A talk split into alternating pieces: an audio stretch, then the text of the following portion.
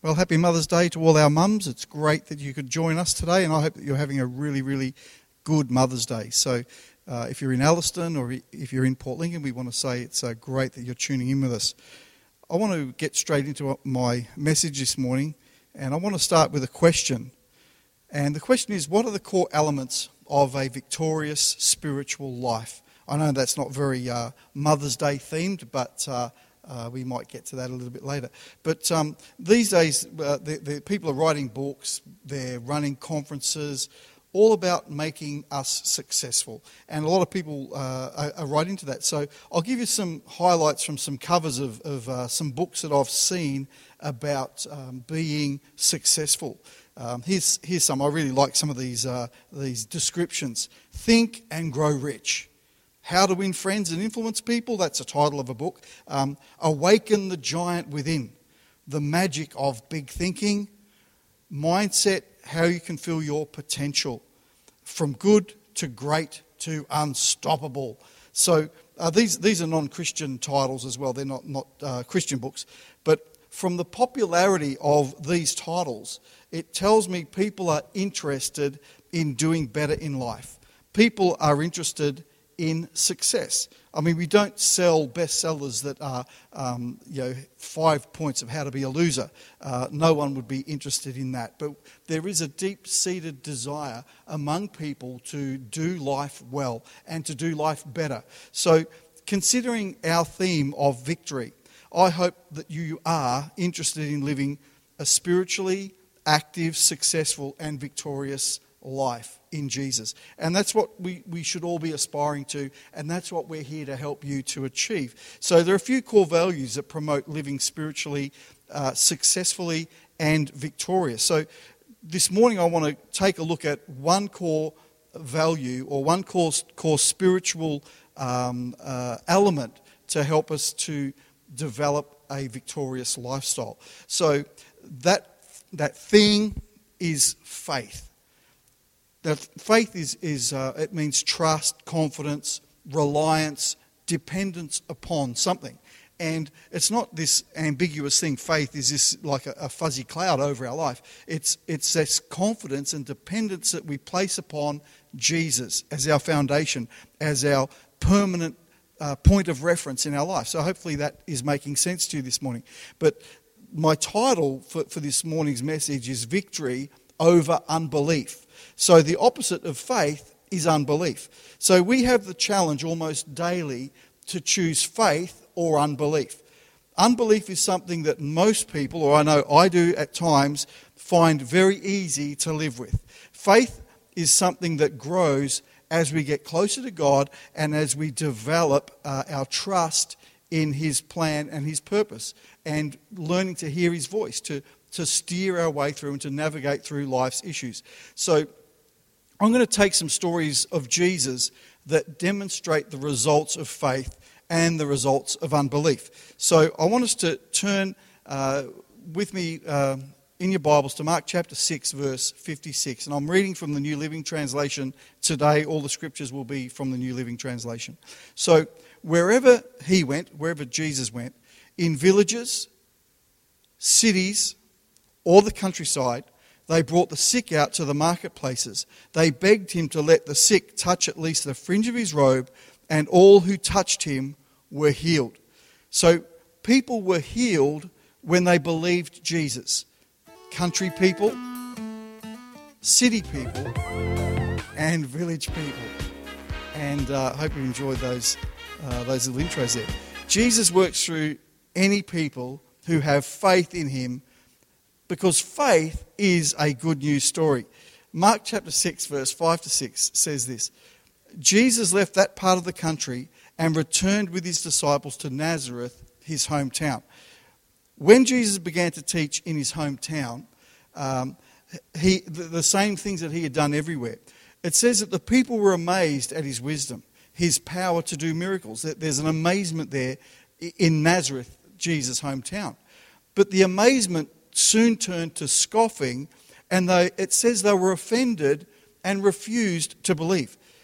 It says in, in verse four, then Jesus told them, a prophet is honored everywhere except in his own hometown and among his relatives and his own family. And because of their unbelief, he couldn't do any miracles among them except to place his hands on a few sick people and heal them.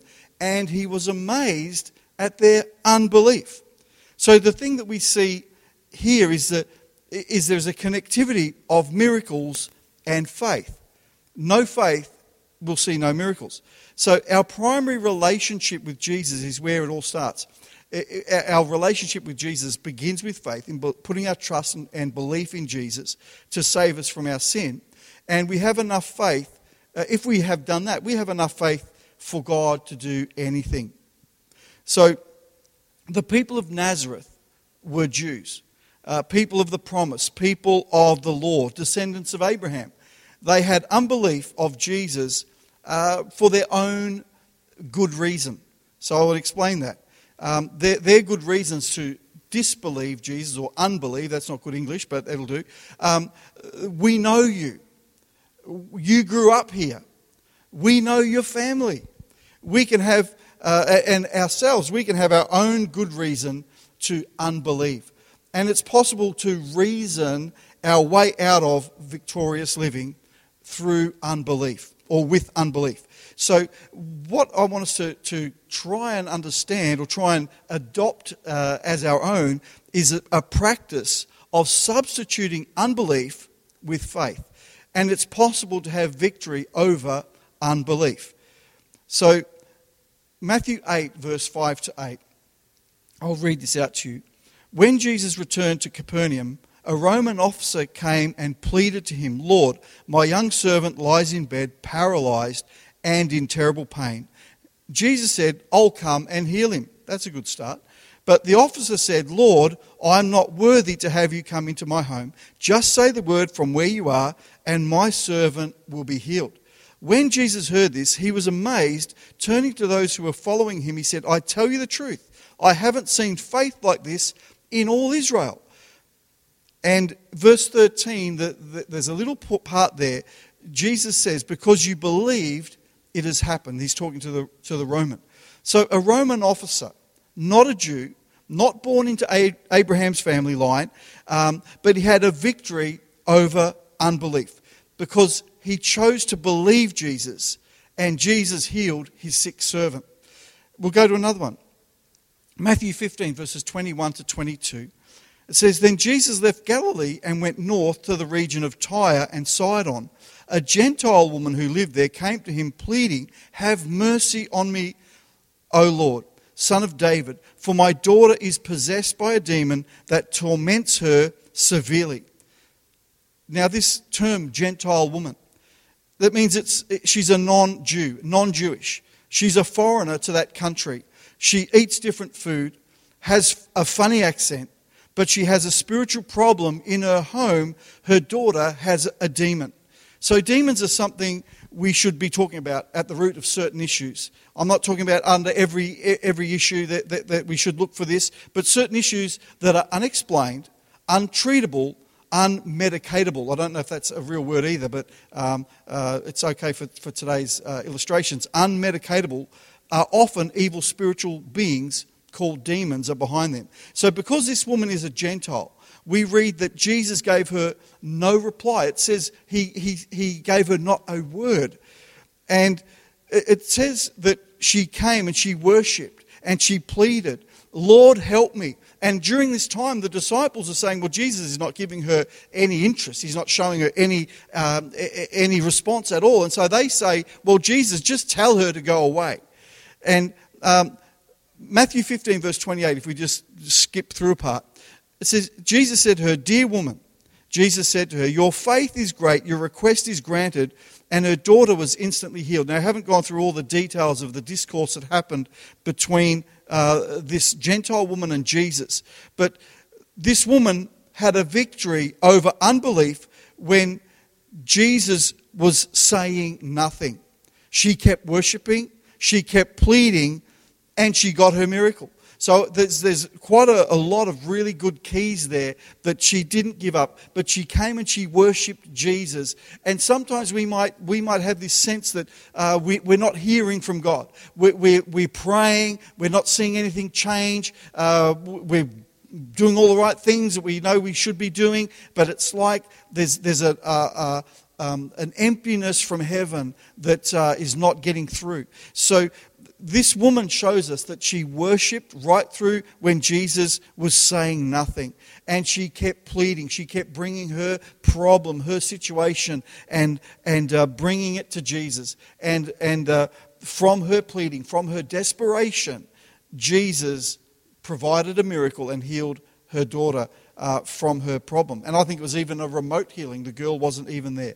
So in Mark chapter nine, verses fourteen to twenty-nine, we have another man. There's a man with a uh, a demon who's tormenting his son. Now this boy, uh, because of the results of this uh, situation, he can't talk. He has convulsions. And the, I think the other element that we need to recognize, uh, the father says that he's been like this for years. It's, a, it's not a new thing. It's not a sudden problem that just uh, appeared. It's been in this, this boy's life for many, many years. So Mark chapter nine, verses twenty-two and twenty-four gives us a, a description. The father says, the spirit often throws him into the fire, this, this demonic spirit. It throws him into the fire or into water, trying to kill him. Have mercy on us and help us if you can. Jesus says, what do you mean if I can?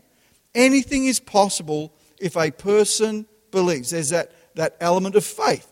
Now the father instantly cried out, I, I really love this. I do believe, but help me overcome my unbelief. Help my unbelief is the cry of this father. So I want us to understand this, um, that this thing has been a problem in this family for a long time. And I would suggest that this father has tried every other thing. And before Jesus got there on this day, the disciples had had a go and couldn't cast out this demon, couldn't heal this situation. So I think um, you know, this father is probably thinking, well, the disciples can't deal with it. Um, and, and doubts would have been filling his mind, thinking I've, I've been to, to uh, this place, that place, trying to find a solution for this situation. Nothing's helped. The disciples couldn't help. And perhaps he's thinking, well, I don't even think Jesus can help me either. But when, with that, that, I'll just go back a little bit here. I love verse twenty-four. He says, I do believe, but help me overcome my unbelief. It's like this. There's, there's two things going on, a battle going on in his mind. He's saying, I do believe, but help my unbelief. That's, that's quite amazing. But what that shows me is his total honesty to his own emotional goings on. And I want to tell you something. Jesus is not threatened by honesty. Jesus is not threatened by our honesty. Help my unbelief is a prayer from a desperate father or a desperate parent. And when we uh, when we don't have enough, that's when we go to Jesus and and make our plea. Help me anyway. That's what this prayer is that that, that he's bringing. That what he's talking to Jesus about. He's saying, I don't have enough, but help me anyway. Will you help me anyway? So victory over unbelief starts from our heart and appeals to the goodness of God. So the father got victory over unbelief and his son was healed. So a core element to living in spiritual victory is faith in the Lord's goodness to want to help you. So I want to encourage you today that uh, whatever the circumstance, whatever the situation, sickness, illness, um, torment, whatever it is that you're facing today, you've got to um, connect with the belief, with the faith that the Lord's goodness is to help you. So I want to give you three uh, quick takeaways for today that, that hopefully can help you to latch onto something and, and use every day to help um, uh, fortify faith in your life. So the first one is Jesus wants to help you. So I think that's a that's a great foundation to start with, is to remind yourself Jesus wants to help me in my cir- circumstances and situations. Now, what we learnt from the, the uh, Gentile woman, worship Jesus anyway. So Jesus wasn't answering, Jesus wasn't responding. And I know often people say, but it's like nothing's happening. It's like I pray, it's like I've, I've been seeking after God and worshiping, but it's like there's there's like no response. But worship anyway, because you'll get a breakthrough if you continue. Uh, and the third thing that we learnt from that father is be honest with God. And I think if we start to apply those three things, uh, Jesus wants to help you worship anyway and be honest with God. Those those three things can really make a big difference to uh, shaking off unbelief and and responding to God in faith. So the people in Jesus' hometown of Nazareth, they missed their greatest opportunity because they reasoned away their faith. So Jesus worked in the faith of that Roman officer. Jesus worked in the faith of the Gentile woman. Jesus worked in the unfaith and honesty of a desperate father. So Jesus will work in our midst as we grow and develop our faith in him. So I particularly want to pray for you if you're at that place like you've tried everything and nothing happened. I, I just want to encourage you, take it to Jesus. Be honest with your level of faith and watch what God does. Because I know he's, he wants to uh, uh, do good things for us and in us. So I just want to take a moment to pray. And I want to uh, ask you, if you have a, an area of need that you want that intervention of faith, and, and you might be thinking, but uh, I've been down this track before, uh, things have not turned out how I expected or wanted. I want to encourage you today, worship the Lord anyway. Uh, make a new um, uh, honest pitch to, to the Lord and ask for his help. So I'm going to pray for you this morning. Lord Jesus, I pray for people right now who are desperate for you. I pray in faith that you provide all that we need. I pray in faith for those who have tried everything but nothing's changed. Jesus, help our unbelief. We need you to work something supernatural in our circumstances and in our situations today. And I really just pray right now for those who are sick, those who, who are, need healing in your body. Uh, take this to Jesus and say, Lord, I really just want to bring this to you. Um, we believe, Jesus, that you are the healer. And I pray that you bring healing and uh, do it right now in Jesus' name. Those who need provision, perhaps there's there's not enough in your life in, in whatever aspect or, or uh, issue. We just pray right now for provision to come, for for uh, prosperity to to overtake us in the areas that we need. Lord, I also pray for those who, who are in broken relationships and pray right now in the name of Jesus that, Lord, you bring healing, that you bring wisdom in the way we're dealing with uh, those that we're uh, in, in uh, contention with. And I just pray and ask in Jesus' name. Amen. Now, every time we have a service, I want to give people the opportunity to accept Jesus as their Savior. The Bible teaches that if we believe, if we believe Jesus, that's the start of it all, is, is having faith in Jesus, confess Jesus, and turn from our sin, then we can be born again. And if you want to do that this morning, I'd love to lead you in a prayer. Um, the prayer will be on the screen right now, and I'm going to just uh, read it out, and you can read along with me. And Uh, uh, It should be on the screen right now. We'll just uh, read this together. Dear Jesus, I believe you are the Son of God, that you died on the cross and rose again to forgive my sins. I ask that you forgive me. I give you my life and I invite you to be my Lord and Savior. Today, I am born again. I trust my future into your hands. In Jesus' name, I pray. Amen. Now, I would love to hear from you if you've accepted Jesus. Uh, please contact us on our Facebook page or on our website. Go to the Contact Us and leave a message. And I uh, just want to encourage you that uh, that's a, a great decision that you've just come to, to uh, take that step of faith, putting your trust and faith in Jesus. So God bless you. And I uh, uh, just want to say again, um, Happy Mother's Day to all the mums. And I hope you enjoy the rest of our service. God bless you. Oh, what a great message. Victory over unbelief. Thank you so much. And I pray that this has been an inspirational message to you this morning. And if there's any way, if you're on Facebook, we'd love you to make a comment about it. So put a comment or a like or something, um, something that you got out of it, some way that that message and those scriptures have spoken to you this morning. That would be great. And if today was the first day that you've prayed, or the first time in a long time that you've prayed that prayer asking Jesus to be the Lord of your life as we just went through, then then we would love for you to reach out to us. If you're on Facebook, you can just click on the message button, send us a quick message, uh, or on the website, you can click on and go through the contact form. And um, yeah, we'd just love to reach out to you and speak to you about that, answer questions that you have, uh, and to be there for you. On the screen coming up, you'll be able to see the giving details. Uh, and of course, each week on Wednesdays, we have the church open in the mornings. If you want to come into the church to um, pop in your giving. And we want to thank you, One Heart Church, for your ongoing generosity, especially in this very strange season, um, as people are just uh, so generously continuing to give.